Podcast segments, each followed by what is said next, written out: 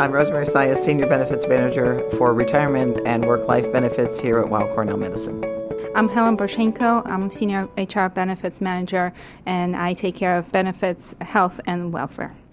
So, thanks for joining us. Tell me, what important advice might each of you have for new faculty starting out here at Weill Cornell Medicine? Well, first, we'd always like to welcome our new faculty with open arms and warn them that the majority of the materials that you get from HR are pretty dense, but we do encourage you to read through all of the written materials and the online benefit information that's available. Most of our enrollments are online now, but it doesn't preclude you from please calling us if you have any questions about anything that you see in your benefit guide. We have a whole team of subject matter experts that we would like to offer that would love to share our expertise and advice with you if you have any questions about making decisions about the wonderful benefits we offer here at Weill Cornell Medicine. I also would recommend for new academic employees to really read the email announcements and pay attention to the timelines that we announce in the emails. We also have a very good intranet website that you can find additional information and sign up for listservs that are available to all of our employees because that's mostly how we make our announcements and send out details about events that are happening around campus. Are there common missteps you see faculty make that you would like to coach them to avoid? Um, the most common mistake that faculty members make in terms of retirement benefit is that your retirement benefit for the faculty and exempt retirement plan doesn't start until you've been here for one full year.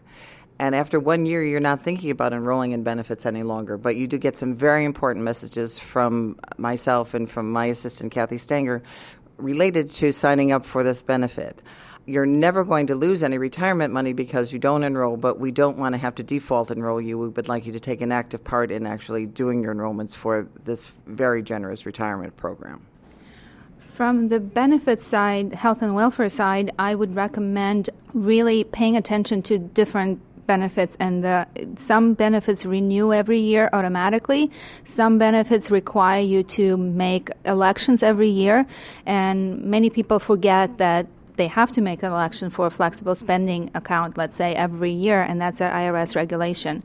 So please pay attention to each plan and the rules of each plan as well. And if you're not sure, you can always give us a call and we can walk you through that. In your vast experience, are there particular resources that are underutilized by our faculty that we might want to highlight for them? I don't really think any of our benefits here are underutilized. um, but some benefits that you might not pay particular attention to when you're first hired are related to child care and your own contribution into the voluntary retirement plan. Um, we have two wonderful child care programs. We have full time daycare centers. We have two centers, one on 60th Street and one on 62nd Street.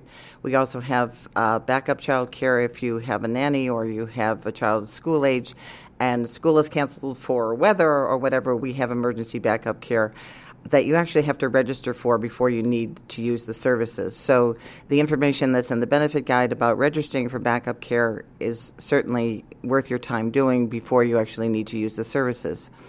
And the second most important thing, or maybe the first most important thing that you need to do, is sign up for a voluntary employee retirement plan. Weill Cornell Medicine does not match your contribution, but it is a way to either save pre tax or post tax for your own retirement. And every dollar you put away means a much happier retirement. Nobody ever said they have too much money to retire. So we encourage you to enroll as soon as you can. You're eligible on day one of your employment here.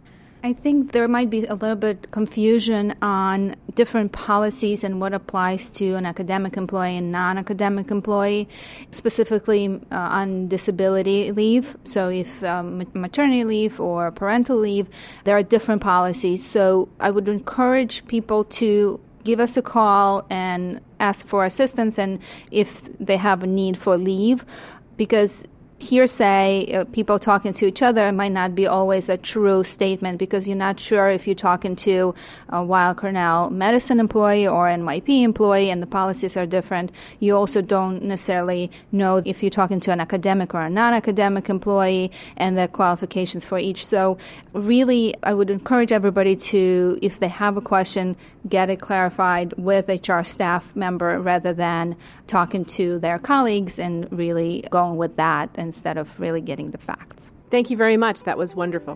Thanks for the opportunity. Thank you very much.